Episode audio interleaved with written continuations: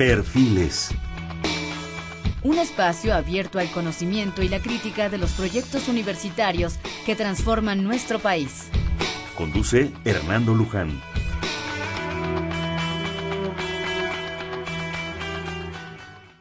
¿Qué tal? ¿Cómo están? Buenas noches.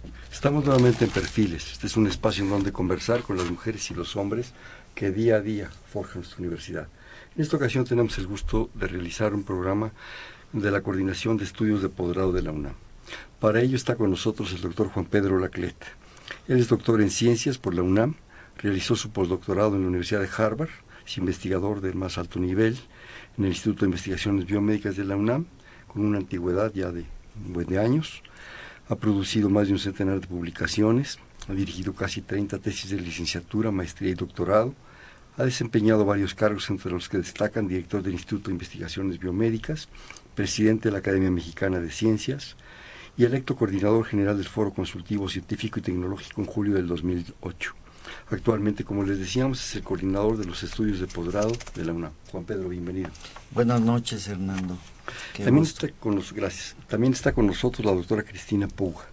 Ella es profesora titular de la Facultad de Ciencias Políticas y Sociales y coordinadora del programa de posgrado en Ciencias Políticas y Sociales de la UNAM, socióloga de formación y doctora en Ciencia Política por la misma universidad investigadora nacional de alto nivel, miembro de la Academia Mexicana de Ciencias. En 2009 recibió la distinción Sor Juana Inés de la Cruz que otorga la UNAM. Entre sus temas de investigación figuran el sistema político mexicano, la forma de participación política de empresariado mexicano, asociaciones civiles, en fin, ¿qué más podemos decir? Publicaciones, formación de gente, muchísimas cosas. Cristina, mejor bienvenida. Vamos a aprovechar el tiempo para platicar contigo. Claro que sí, Hernando. Buenas noches. Gracias que esté con nosotros en, en esta en esta reunión para que platiquemos de algo que yo creo que es tan amplio, tan intenso, tan importante en este país, no solo en la UNAM, que es importante que nos adentremos un poquito en eso. Normalmente pensamos en ingeniería, medicina, las carreras de las licenciaturas, pero también tenemos toda una posibilidad posterior para los jóvenes y a veces para los no tan jóvenes, cosa que, nos da mucho gusto, para continuar estudios, para continuar formaciones, para continuar compromisos con este país y con muchas otras cosas y consigo mismos, los posgrados. Juan Pedro, el actual responsable de ese paquete, ¿verdad? Que, no, está, no está fácil. Platícanos, ¿qué es el posgrado, su esencia, su espíritu, en fin? Háblanos de él. O los posgrados, porque son muchos. Bueno, claramente es un nivel de estudios, el máximo nivel de estudios que ofrece la Universidad Nacional Autónoma de México. Yo he venido insistiendo que eh, eh, nuestra universidad, a la que nos gusta designarla como la máxima casa de estudios de nuestro país, bueno, a principios del siglo pasado, eh, es, este término se dirimía en los estudios de, enseñanza media superior, la Escuela Nacional Preparatoria jugó un papel distinguidísimo en, esa etapa. En la segunda mitad del siglo pasado yo diría que fueron los estudios de licenciatura. Actualmente creo yo que la designación de máxima casa de estudios se dirime en los estudios de posgrado. Y entonces es, eh, es asombroso, como todo en la UNAM es verdaderamente asombroso. Eh, déjame darte unas poquititas cifras. Las cifras no importan, pero, pero dan ideas. Pero nos ubican en muchas cosas. Nos ubican. Eh, la UNAM tiene un total más o menos de 340 mil estudiantes, de los cuales 114 mil son de bachillerato, casi 200 mil de licenciatura y arriba de 27 mil de posgrado. De estos 27 mil de posgrado, eh, poco más de la mitad son de maestría y doctorado y poco menos de la mitad son de especialización.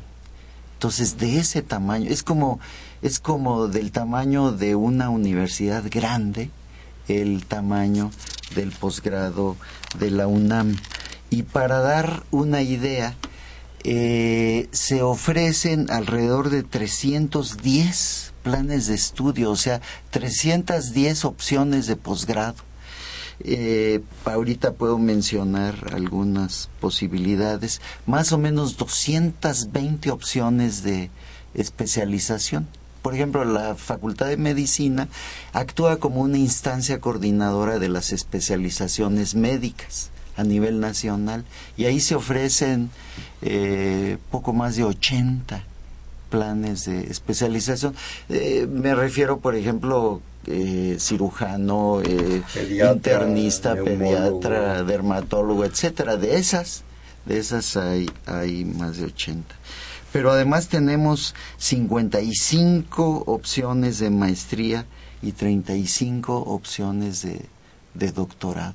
Y si seguimos desglosando, para poner solo un ejemplo, por ejemplo, el posgrado, la maestría y doctorado en ciencias médicas también se puede desglosar. Es ciencias médicas, odontológicas y de la salud.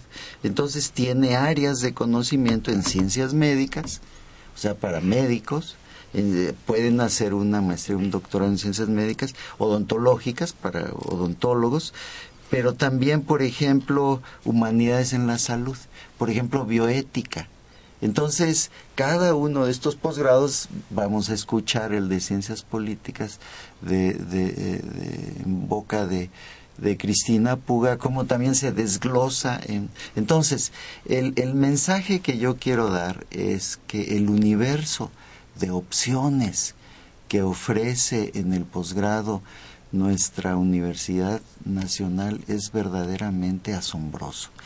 Incluye las cuatro áreas del conocimiento, las ciencias exactas y las ingenierías, las ciencias químico, biológicas, médicas, de la salud, las ciencias sociales, las humanidades y las artes. Digamos que actualmente ser joven y tener interés en un posgrado es, eh, en nuestra UNAM, es eh, representa una oportunidad maravillosa.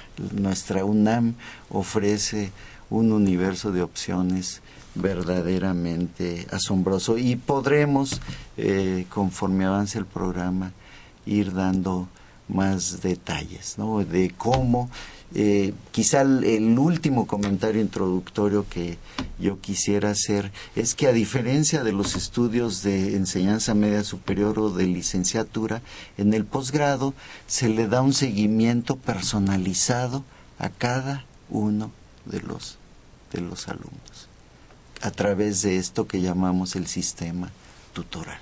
Entonces, como un primer acercamiento a lo que significan los estudios de posgrado yo, yo dejaría estas cartas sobre la mesa. Cristina, tienes la responsabilidad de un, muy buen posgrado, muy grande, muy amplio, como dice Juan Pedro, con una diversidad importante, en un área que yo creo que ha crecido muchísimo, que ha tomado una importancia y un impacto. Recuerdo hace años la Facultad de Ciencias Políticas y Sociales decíamos el kindergarten. Era la escuelita. Era la escuelita chiquitita, atrás de ciencias, eso sí, porque ciencias es la facultad. bueno, los, de filosofía, la facultad. La facultad. si no nos echamos crema en los tacos. eso sí, con un, con un este café delicioso. El mejor café de la universidad con comida yucateca. Pero ciencias políticas. Allá con tacho. Con tacho ha crecido muchísimo, muchísimo eh, la Facultad de Ciencias Políticas y no solo el número. De repente la fuerza bruta de los números, pues, hasta me siento agobiado con lo que nos ofrece Juan Pedro, pero atrás de esos números hay personas, hay esfuerzos, hay gentes, hay propuestas. Ahora vemos la Facultad de Ciencias Políticas y podríamos hablar de todas las facultades. Es impresionante lo que han crecido. Pero en este caso nos vamos a centrar en, en, la Facultad de Ciencias Políticas y Sociales, y no solo el edificio, el edificio es, es un objeto, la gente, la esencia, lo que nos eh, especificaba Juan Pedro, lo que nos decía Juan Pedro.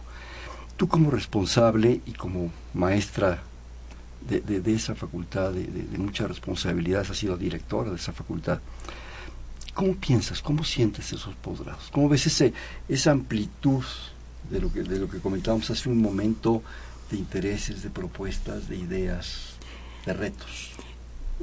Fíjate que, bueno, creo que lo más importante que yo diría del posgrado es que es una etapa de creación de conocimiento. si, si la etapa de la licenciatura es una etapa de afianzar conocimientos, de preparar a los jóvenes para la vida profesional, en el posgrado la diferencia está en que esos jóvenes empiezan a crear nuevo conocimiento, a eh, realmente hacer un nivel de investigación mucho más, mucho más profundo, y el, en el caso de, del posgrado de ciencias políticas, yo creo que algo que para nosotros es una gran satisfacción es la cantidad de nuevas ideas que se están generando sobre múltiples aspectos de lo que pasa en, en, esta, en esta sociedad mexicana y a veces en esta sociedad internacional tan compleja que nos ha tocado vivir. Curiosamente, la historia del posgrado, pues prácticamente es la historia, la historia del nuevo posgrado, es la historia de lo que lleva el siglo XXI. Es decir, el nuevo posgrado eh, arranca prácticamente en el 98, 99 con el con el nuevo con el nuevo siglo. Entonces ha sido muy interesante de un posgrado que era pues una piedra angular muy importante de la facultad de eh, eh, cuando yo lo cuando yo lo conocí en donde se iban formando los nuevos profesores o los viejos profesores este afianzaban conocimientos eh, se convirtió en una especie de empresa compartida ya no nada más de la facultad sino que interviene el Instituto de Investigaciones Sociales la Facultad de Estudios Superiores de Acatlán, el Centro Regional de Investigaciones Multidisciplinarias que está en Cuernavaca y el Centro de Investigaciones sobre América del Norte, como en una especie de este, sociedad por acciones, en donde todos aportan sus mejores investigadores para formar nuevas generaciones de investigadores en el país. Y yo creo que esto hace que ya no sea nada más la, la facultad, es algo mucho más colaborativo, mucho más amplio y muy interesante como proyecto y como resultado eh, de, del conocimiento que se crea. Yo quisiera eh, enfatizar dos, tres puntos de estas sus primeras intervenciones. Eh, como decía, los números son impactantes, son impresionantes. Es, como decías antes de entrar al programa, cuasi pequeñas universidades, a veces del tamaño o más grande, y con todo respeto lo digo, de algunas universidades estatales. Así es. Así es. El puro, posgrado. También con la riqueza que ha llegado a, estos posgrados mucha gente de provincia, gente que se ha integrado para muchos de ellos regresar y volver a aportar en sus estados, en sus universidades. Yo quisiera varias cosas que comentáramos, si me permiten. Eh, este asunto de ser joven que comentaste es muy importante. Es un mundo de la Universidad de Jóvenes, pero curiosamente yo creo que mucho a partir de los posgrados. También un mundo de no tan jóvenes, de gentes que se han recapitulado y han reencontrado cosas frente a ese mundo diverso que se salió a lo mejor de aquel mundo de, pequeños cajoncitos muy clásicos, ¿verdad? La diversidad, las posibilidades, el movimiento, la movilidad, como se dice ahora, las opciones de enriquecerte, no solo educativamente, yo me atrevería, y soy, soy a lo mejor un poco, eh, pues, no sé, entusiasta, ¿verdad? Culturalmente. No solo es esa educación, es, es una propuesta cultural sorprendente de lo que decía Cristina, eh, me queda, me, me, brinca el mundo moderno. Ya no es el mundo, como también comentabas, de la época de la prepa, de la época de las licenciaturas, entre los 30, los presidentes eran licenciados, los funcionarios eran licenciados, nuestros maestros, muchos de ellos eran licenciados. Ahora es gente con posgrados. Con posibilidades que interrelacionas, que intercambias, que mueves, con una riqueza, con nuevas propuestas de integración de nuevas posibilidades, simplemente los medios de comunicación. los medios de comunicación de nuestras épocas de estudiantes, ¿verdad? A las actuales. Déjame ampliar un poquito esto que insinuó Cristina hace un momento. Los posgrados, a diferencia de los demás niveles que ofrece la universidad, la enseñanza media superior o las licenciaturas, eh, eh, por ejemplo, las las prepas o las escuelas del CCH eh, son instancias separadas igual que las facultades, pero el posgrado no. El posgrado está planteado a partir de la reforma del reglamento de estudios de posgrado del 95, está planteado como alianzas de entidades académicas, o sea, lo que mencionaba Cristina. En cada uno de los posgrados, de hecho, el reglamento no permite que, que participe una sola entidad, sino que por ejemplo, el posgrado en ciencias biomédicas está el Instituto de Investigaciones Biomédicas, la Facultad de Medicina, el Instituto de Fisiología Celular, el Instituto de Química y hasta el Instituto de Ecología. Entonces, es sorprendente. Exacto, en el posgrado se da la mayor interdisciplinariedad en los estudios que ofrece la universidad. Y además se da otro asunto muy interesante, para poner de acuerdo los intereses de, de estas entidades participantes en cada uno de los posgrados, se designa la figura del coordinador de cada uno de estos y ser es el caso de Cristina. Es el caso de Cristina. Entonces Cristina tiene de alguna manera que coordinar, que conciliar los intereses de varias entidades entidades académicas. Entonces, simplemente para ya ya prometo no volver a mencionar más cifras, en el posgrado participa prácticamente toda la universidad desde, desde la enseñanza media superior. Son 18 facultades, 6 escuelas, 30 institutos, 17 centros y además invitamos a participar a casi todos los institutos nacionales de salud y además invitamos a participar a algunas otras instituciones externas. Entonces,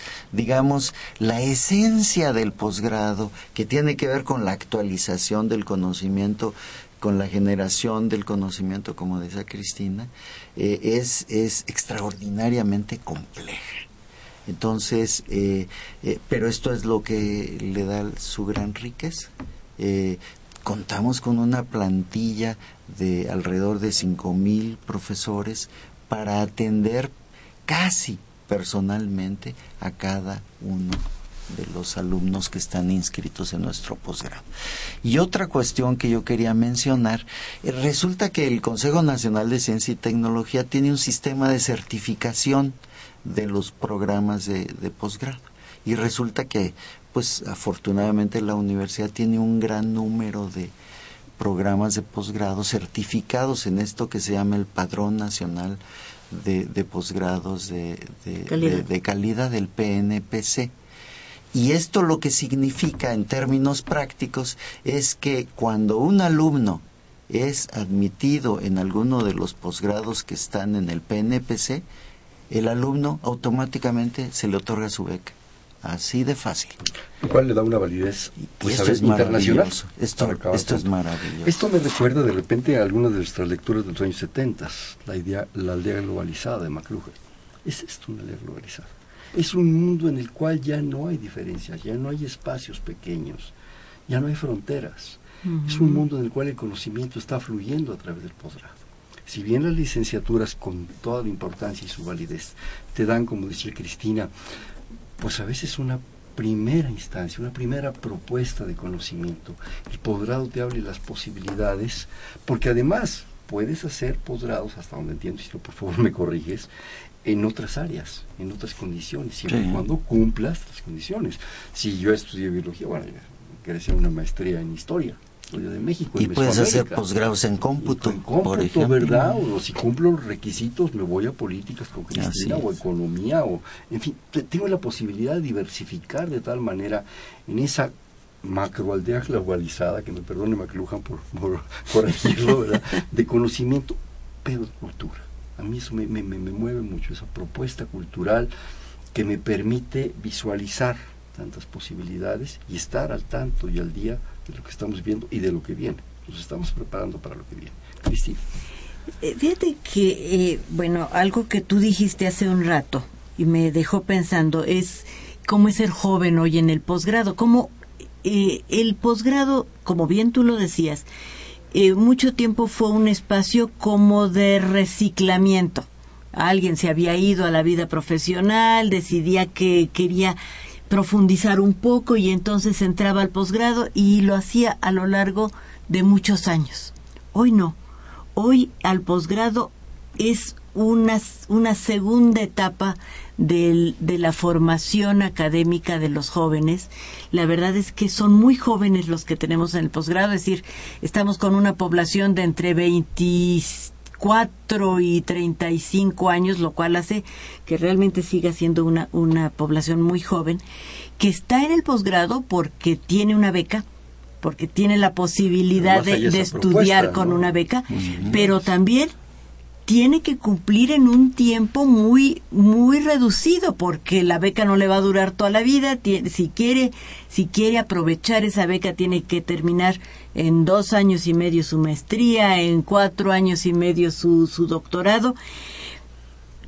Y eso eh, efectivamente hace que estemos en un en un nuevo terreno que no conocíamos antes, con muchos jóvenes haciendo propuestas muy interesantes, este, nuevas, y como bien lo dices, en un terreno muy multidisciplinario, muy interdisciplinario, en donde yo estoy estudiando, por decir algo, políticas públicas, pero quiero hacer políticas públicas sobre el agua. Y entonces tengo que saber cuestiones de, eh, de, de, de, geología, a lo mejor, de, ciencias naturales, de política urbana, de ecología, sí. Y entonces estamos en un terreno en que no es nada más que el, el biólogo se meta a estudiar ciencia política, sino que al estudiar biología puede introducir elementos de ciencia política o de medicina o de ingeniería en su propio estudio de biología porque ahí los puede los puede integrar. Y esto con el con el diseño de las tutorías y del trabajo que hace en el posgrado es hoy es hoy altamente posible. Yo creo que, que además esa esa concertación de parte de ustedes, los coordinadores, Juan Pedro en lo general, todo en lo específico de políticas esa concertación permite el entenderse, el encontrarse, el verse los unos a los otros y el enriquecerse. Y el beneficiario es el estudiante, la universidad desde luego, y el país. Pero absolutamente. Eso es esencial. déjame, déjame completar esto diciendo que además tenemos la posibilidad de invitar tutores de otras universidades externos. que vengan a, reforzar lo que estamos haciendo. Entonces tenemos muchos tutores que vienen de otras partes del mundo que o que se comunican con nuestros, con nuestros estudiantes por internet. Y entonces la verdad es que hay un, un enriquecimiento permanente incluso de, de los propios profesores del, del posgrado y que te meten en una dinámica padrísima, digo, creo yo, de, de, de, estarte actualizando, de, estarte, planteando nuevos retos, es un reto permanente. Yo creo que el estudio no es un asunto de respuestas, es un asunto de preguntas. Digamos que el posgrado es bastante movido. Todo el tiempo, despacito pero movido. Todo el tiempo hay, hay pendientes. el, el eh, para mencionar un solo detalle, el reglamento de estudios de posgrado se ha tenido que revisar más o menos cada 10 años. Se revisó en el 95, luego se revisó en el 2005 y ahora estamos cerca de lograr una nueva, porque esto eh, evoluciona. Es un nivel que en donde las cosas a nivel mundial, no solo en México, las cosas no están fijas, no están ya establecidas ni resueltas, no. Se trata de ir creando, por ejemplo, el, el componente de internacionalización en el posgrado es especialmente importante. Eh, entre paréntesis, tenemos entre alrededor de un 8% de alumnos extranjeros en el posgrado de la UNAM y en algunos posgrados el porcentaje puede llegar a 20 o 25%. O sea, en algunas áreas el, el posgrado de la UNAM es extraordinariamente atractivo en el extranjero.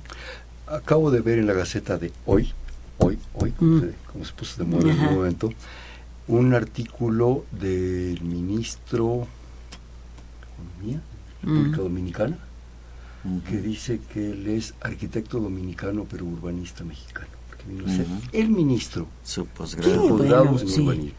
El ministro de la República Dominicana.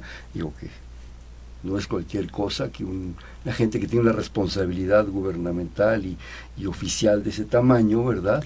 Venga, se salió- lo estaba Bueno, el vicepresidente de Bolivia Así también. está, eso eso estaba yo, en él estaba yo pensando, O sea, claro, lo- lo sí. en este Hay caso, varios. hay muchos. Tenemos varios. Y, y- y además que en un momento, hoy salió, y estaba yo viendo, Ujú. pensando en que íbamos a hacer el programa, y dije, ah, qué, qué- qué Sí. interesante, qué padre. Sí. Y tenemos muchos muchos ejemplos a lo largo del proceso, Sí. o de gente de- del mundo indígena maravilloso que tenemos, que, siguen, siguen siguen haciendo cosas por los beneficios de sus comunidades y del país. ¿no? Y, y hay cosas muy curiosas porque uno diría vienen porque a lo mejor el país es más barato, este, de- hay atractivos de, del- de que le- les gusta vivir aquí. Vienen de Finlandia, vienen de, de Suecia y se quedan en México. Ya no se quieren ir, se enamoran, se enamoran de la UNAM, se enamoran del, del tipo de estudios que están haciendo. En el caso de las ciencias sociales nos pasa mucho. Mucho. Que nosotros decimos, van a venir y van a estar para, para regresarse a su, Para a su llevarse un país. grado más y un papelito. Y no, se quedan. se quedan. Bueno, hoy incidentalmente, hoy tuvimos una reunión, ¿no es cierto? Sí, Cristina? sobre- sobre China. Sobre China.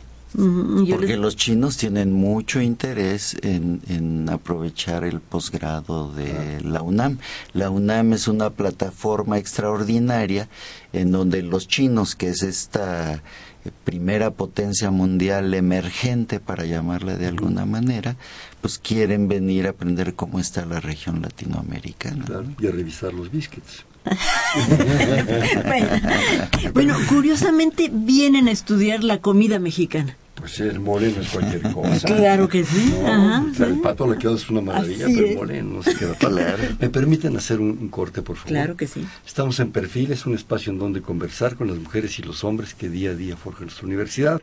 Estamos haciendo un programa sobre la coordinación de estudios de posgrado y específicamente también sobre el posgrado en Ciencias Políticas y Sociales de la UNAM. Está con nosotros el doctor Juan Pedro Laclet y la doctora Cristina Puga en el 5536 8989. Le repito, 5536 8989.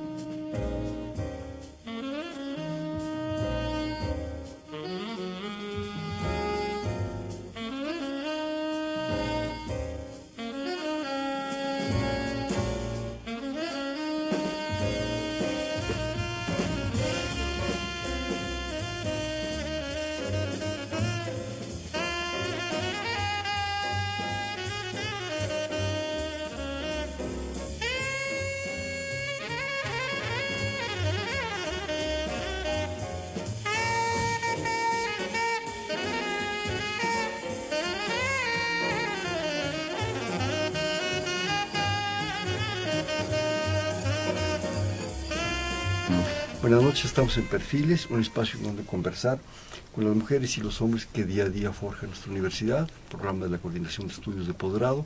Está con nosotros el doctor Juan Pedro Laclet y la doctora Cristina Puga en el 5536-8989.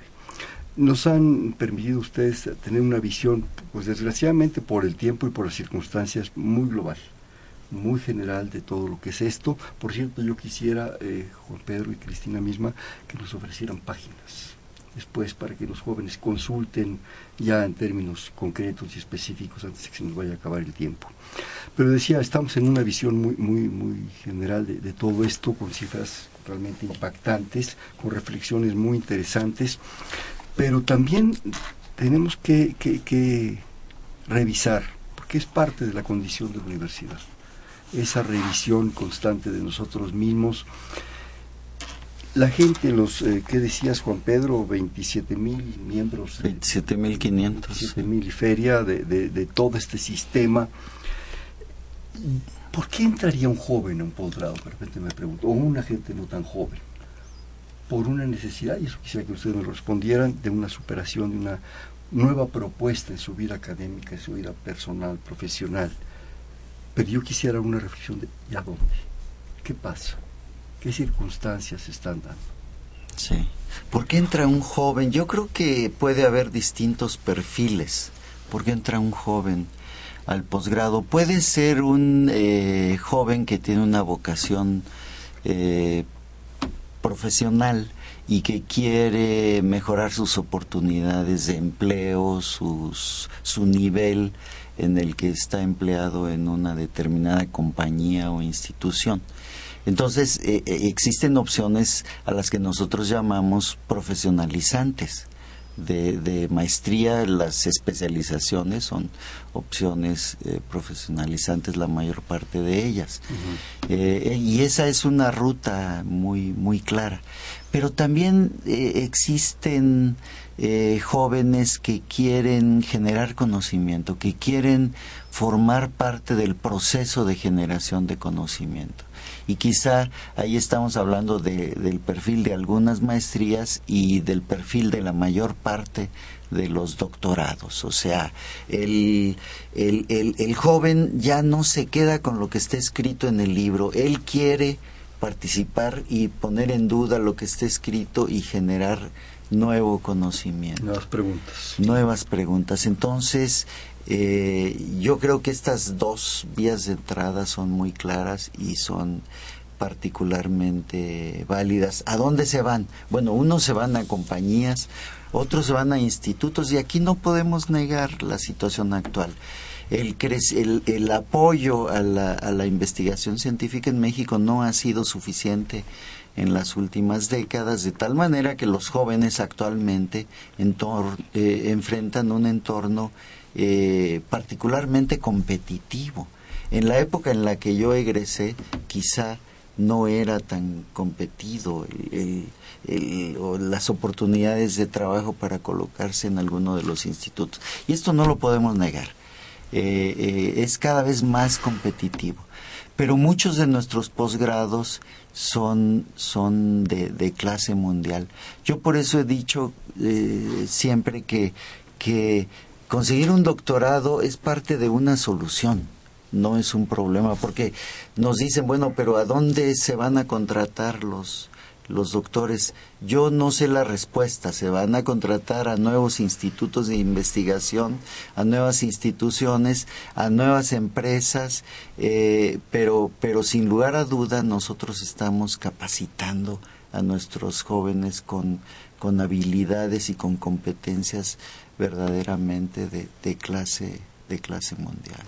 Antes de que, de que, de que participes, Cristina, de repente estas palabras de Juan Pedro me, me recuerdan algo que yo me he permitido comentar en estos micrófonos con la libertad que la UNAM siempre nos da constantemente.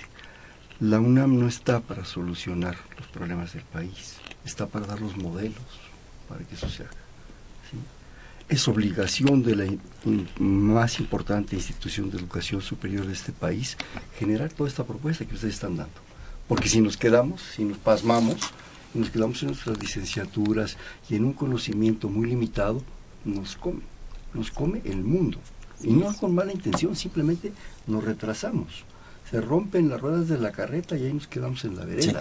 Déjame mencionar algo muy pretencioso del resumen curricular que tú escribiste en mi caso. Yo hice mi doctorado en la UNAM y después me fui a hacer un postdoctorado en la Universidad de Harvard. Y a la Universidad de Harvard no fui a aprender cómo trabajar. Ahí me aprendí cosas, por supuesto. Pero sobre todo yo fui a averiguar dónde estaban en los refrigeradores los reactivos, dónde estaban los equipos, quién, a quién le pedía permiso para usarlo.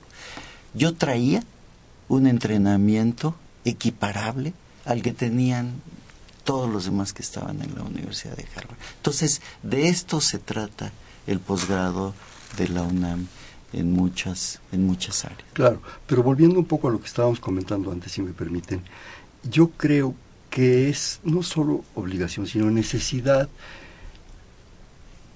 per se de la UNAM generar conocimiento generar propuestas educativas, generar cosas propositivas de un altísimo nivel. ¿sí? Pero tampoco la UNAM puede resolver los problemas del país, el empleo, eh, eh, la situación que se está viviendo. No, pero sí dar los modelos, con gente preparada, con gente capacitada que esté a punto de brincar en cualquier momento, como dice el dicho, cuando brinque la liebre agárrala de las orejas, porque a lo mejor vuelve a brincar.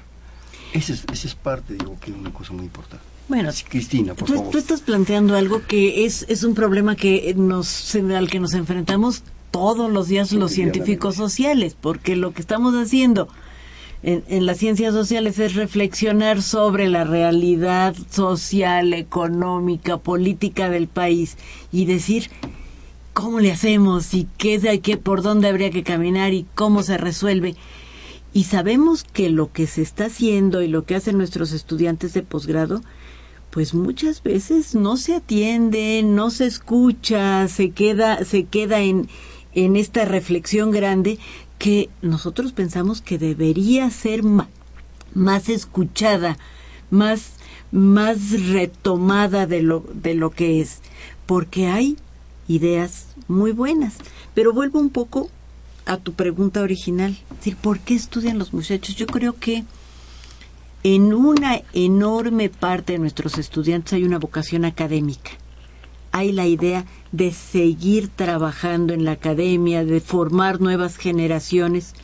Y es el otro problema, no hay suficientes universidades en el país, podía haber muchísimas más universidades en el país porque este país necesita gente bien formada, bien preparada, con el tipo de formación y de conocimiento que pueden aportar los egresados del posgrado, principalmente los de la UNAM, pero hay otros posgrados en el país en donde también se está preparando gente y que debería, digamos, tener esta posibilidad de reproducir a la gente pensante en, en, el, en el mejor de los niveles. No solo más universidades, Cristina, si, si, me permiten, más centros de investigación. Claro. Ustedes dos, cada uno de su área, son, son investigadores claro. sociales en la, en la parte biomédica. Yo creo que es urgente. Entonces, esa gente es un potencial humano, es, es un tesoro, es, es una joya de la corona, ¿verdad? que tenemos ahí y que, y, y que pueden despegar y generar en asuntos sociales, no es lo mismo las cuestiones sociales y políticas del norte con las del sureste, con las de Tamaulipas, lo que está sucediendo, hay un análisis. Y bueno, en el área biológica, Juan Pedro, empecemos por, por, por simplemente por tener un, un inventario de lo que tenemos. Sí, no el área bio, y, bueno, en biodiversidad, pero digamos, las ciencias biológicas están viviendo ahorita el momento más maravilloso de su historia. Falta todavía. Eh, y, y, apenas estamos vislumbrando, ¿no? La capacidad que tenemos de generar información genómica, por ejemplo, duplicamos la cantidad de información genómica cada 18 meses tenemos una mucho mayor capacidad de generar información que de analizarla. Estamos en una época que es verdaderamente asombrosa. Eh, eh, estamos, eh, imagínense, hay gente que ya se dedica nada más a analizar la, la información que otros generan, y esto es algo inédito en las ciencias biológicas, siempre cada quien generaba la información que después analizaba, pero ahora es tal nuestra capacidad que el ritmo es otro. que, que, hay gente que investiga en las computadoras. Una además, nueva división del trabajo. Sí. además estamos contratiempo perdemos especies perdemos sí, grupos sí. étnicos perdemos lenguas perdemos una cantidad de cosas. Claro. y yo creo que la solución y parte de la propuesta y la esperanza son las gentes de podrado porque se van más allá de las preguntas sino en esa búsqueda intensa de las respuestas Y, y, te voy a decir, eh, la verdad es que descubrimos que encuentran espacios muy fecundos de trabajo, no inmediatamente, se tardan un rato, buscan, y de repente nos los encontramos y están en espacios, ni siquiera te diría yo espacios de responsabilidad pública, espacios interesantes en donde están haciendo nueva investigación en donde están haciendo propuestas de carácter cultural. Realmente este eh, hay intensas importantes. intensas importantes sí. Yo creo que estamos en una carrera de tiempo contra paciencia. Estamos en la necesidad de acortar el tiempo, la desaparición de las especies, de los grupos humanos, de cómo se está moviendo la política y las cuestiones sociales, ¿sí? Pero también esos jóvenes tienen que estar pacientes, bien formados, y necesitamos apoyarlos profundamente, no solo a la investigación en lo general, que ustedes dos saben muy bien de ese tema, sino a la gente que se está formando, ofrecerles las condiciones ideales. Y yo sé que se hace un esfuerzo muy grande por darles una beca, unas condiciones, a veces muchos de ellos ya tienen familias, pero necesitan, requieren profundamente vivir dignamente y dedicarse a tiempo completo a esto para después sacar los frutos. Claro, y, imbuirles una mentalidad de un trabajo cooperativo. Eh, las realidades, el cambio climático, el deterioro del medio ambiente, la pérdida de las especies, eh, son de, las cuestiones de evolución social que tenemos en, en esta época son cuestiones extraordinariamente complejas, no se pueden abordar disciplinariamente. Entonces, uno de los de los mensajes importantes hacia nuestros alumnos es eh, que desarrollen capacidad de trabajo multidisciplinario en, en equipo, ¿no? Porque y que acepten niveles de incertidumbre en el análisis que la ciencia reduccionista no aceptaba. Estamos ya en el modo 2 de generación de, conocimiento, según lo que decía eh, Gibson. Eh, Hernando, yo quisiera, veo con nerviosismo el avance del reloj. El reloj es implacable. Y, y yo quisiera mencionar dos cosas terrenales. Por favor, La primera de ellas es invitar al auditorio a que consulte las páginas de los posgrados. Tenemos 40 posgrados que ofrecen maestrías y doctorados. Ya, ya les mencioné de casi un centenar de opciones, de planes de, de estudios. Pero si, si googlean y ponen posgrado UNAM, se van a encontrar la página de, de, la coordinación de estudios de posgrado y a partir de esa página hay conexiones, hay links a todos los posgrados de la de la UNAM. Eh, los coordinadores, todos ellos están convencidos de que nuestras páginas son maravillosas y extraordinariamente eh, fáciles de usar. Esto no es así en algunas ocasiones uno le busca y no encuentra la información, pero también queremos invitarlos ahí en la en la página del posgrado están nuestros teléfonos, atrévanse a, preguntar, nosotros estamos para atenderlos, para servirlos. Y otro mensaje terrenal que yo quería transmitir a los jóvenes, sobre todo que nos están escuchando, es que se viene el quinto congreso del posgrado de la UNAM ahora en marzo. Y esa es una oportunidad maravillosa de enterarse. Es abierto es abierto, están invitados cualquier joven que va a haber eh, un periodo de inscripciones eh, y cualquier joven que quiera inscribirse se le da su gafete y, y, listo. Y hay muchas opciones, hay talleres, hay conferencias magistrales, hay eh, mesas redondas, hay exposiciones de productos tecnológicos, hay exposiciones de arte, hay esto que se llama pechacucha, que es decir mensajes rápido, rápido. 20 diapositivas en 20 segundos cada diapositiva, entonces se mueve muy rápido. Eh, hay performances, de, hay múltiples opciones, pero sobre todo que un joven que esté interesado puede asistir a nuestro congreso de, de posgrado y enterarse de este de esta oferta, de este universo. De, hablando de terrenalidades, ¿tienes ya sede? 23 al 25 de marzo en la unidad del posgrado, porque además en el periodo actual del rector Narro se construyó una infraestructura espléndida eh, tenemos la unidad del posgrado que está en colindancia con el Instituto Nacional de Pediatría, donde el, sobre insurgentes, donde se termina el terreno de ciudad universitaria, y ahí están alojadas las 40 oficinas, las 40 coordinaciones de los de los programas de posgrado. Viniendo de, sur a norte en la lateral de insurgentes, pasando lo que era el INPI, esta cosa. es el primer edificio de la UNAM. Ahí o el último. Le dicen el corral Primero. según, según por donde Le dicen vengas. el corral porque es un edificio doble, redondo.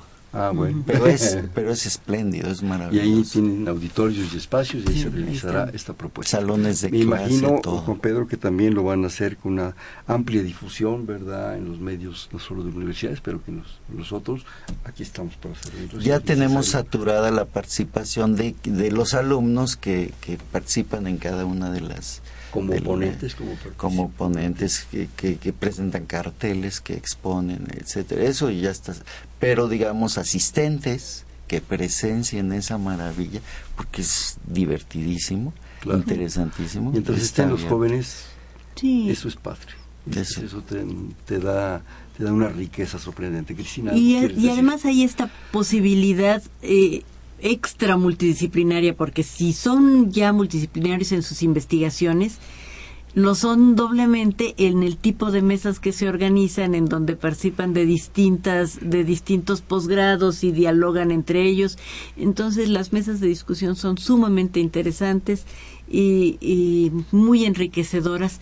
Y bueno, como te decía, ojalá que más gente las oyera. Yo creo que lo que tú has dicho hasta ahorita eh, buena parte es que este país necesita gente más preparada, más sólidamente preparada en muchos en muchos eh, eh, aspectos de la vida científica, de la, del conocimiento y que, bueno, lo que echamos de menos es esa gente preparada que esté a cargo del propio, Claro. del propio país. Entre más preparación, más educación y más cultura, más libres. Claro. Libertad no es simplemente gritar, gritar con un sentido, con un propósito. Así es. Y esta maravilla de la UNAM que incluye las ciencias exactas, ciencias naturales, ciencias de la salud, ciencias sociales, humanidades y artes, porque Claro. también tenemos posgrados en música, tenemos posgrados en artes y diseño, en fin, es esta cosa tan maravillosa de nuestra universidad. Nos quedan cuatro minutos. El futuro, ¿cuál es el futuro? ¿Qué perciben? ¿Qué ven? Ustedes que están tan, tan instalados, tan imbuidos en esto. Yo, yo veo eh, pues un- una consolidación de una nueva generación. Ahí debo decir que bueno, la, la UNAM está haciendo un esfuerzo muy sólido, muy bueno. Yo creo que en parte también con ACIT ha sido una, una fuerza detrás que nos ha este, eh, ayudado mucho porque hay una nueva idea de cómo debe estar formado un pues, un buen investigador, un buen profesor universitario, un, un agente que se incorpora pues en los puestos de mayor responsabilidad eh, en el país. Entonces, yo creo que ahí hay, ahí hay una nueva generación muy bien formada, que además se ha formado rápido y que se ha formado intensamente en las mejores condiciones. Entonces, yo creo que eso es muy promisorio. Y que ahí viene además la que sigue. Y además los que empujan, empujan bien. Así es. Sí. Yo mencionaría dos cosas. Eh, eh, el- el- la circunstancia que ha tenido el posgrado en las últimas décadas ha sido verdaderamente privilegiada. Esta situación de que todo alumno que ingresa a los programas certificados por el CONACYT goza de una beca es maravillosa. Entonces, ¿qué veo yo para el futuro? Que esto se mantenga. Eh, Hasta ahora no ha habido techo presupuestal de parte del CONACYT para apoyar a los alumnos que quieren estudiar el posgrado. Eso yo quisiera que se mantenga. La otra cuestión es hacer posgrados cada vez mejores. Eh, no solo porque formamos más eficientemente a los alumnos, eh, dentro de los plazos que establecen nuestros planes de estudios, sino también porque formamos a mejores maestros, mejores doctores, mejores especialistas. En todo el mundo se está dando la reflexión de la, de la calidad versus la, la cantidad. Y yo creo que tenemos que formar cada vez a pensadores más profundos, a que, que hagan análisis más finos y más útiles de, de la realidad. Yo creo que vivimos en un mundo, no solo un país, sino en un mundo muy emproblemado y necesitamos gente capacitada que reflexione y que proponga. Desgraciadamente se me ocurre ahorita en este último minuto, así como hay este encuentro de posgrado, ¿tienen también relaciones o encuentros internacionales de posgrado? Sí, claro, todo el tiempo. Cada semana tenemos tenemos reuniones. Es constante y la posibilidad de que nuestros muchachos participen en congresos internacionales es grande. Hay, hay forma de apoyarlos y participan mucho en muchos congresos internacionales. Cada año con recursos propios de la UNAM. La UNAM ha sido extraordinariamente generosa con el posgrado. Alrededor de 1.500 alumnos salen al extranjero a diversos tipos de actividades. 30 segundos para cada uno, una última reflexión, un último comentario. Cristina Basmano. Bueno, yo diría que el estar al frente de un programa de posgrado ha sido una oportunidad muy interesante, muy rica. Está uno viendo a una nueva generación muy inteligente que está haciendo cosas. Eh, eh, creo que estamos verdaderamente en una época muy importante de la UNAM. 30 segundos. Invítanos de nuevo, Hernando.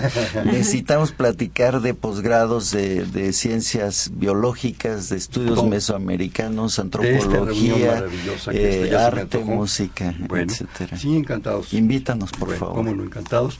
Y bien, pues este fue Perfil, es un espacio en donde conversar con las mujeres y los hombres que día a día forjan nuestra universidad. Hicimos un programa de la coordinación de estudios de posgrado y también de la Facultad de Ciencias Políticas y Sociales. Estuvieron con nosotros el doctor Juan Pedro Laclet. Juan Pedro, muchísimas gracias. La doctora, la doctora Cristina Púa, Cristina, muchísimas gracias. En la coordinación, la doctora Silvia Torres. En la producción, Alberto Rodríguez Gómez. En los controles, Humberto Sánchez Castrejón. En la conducción, Hernando Luján. Este fue Perfiles, un espacio donde conversar con las mujeres y los hombres que día a día forjan nuestra universidad. Gracias, buenas noches. Perfiles, un programa de Radio UNAM.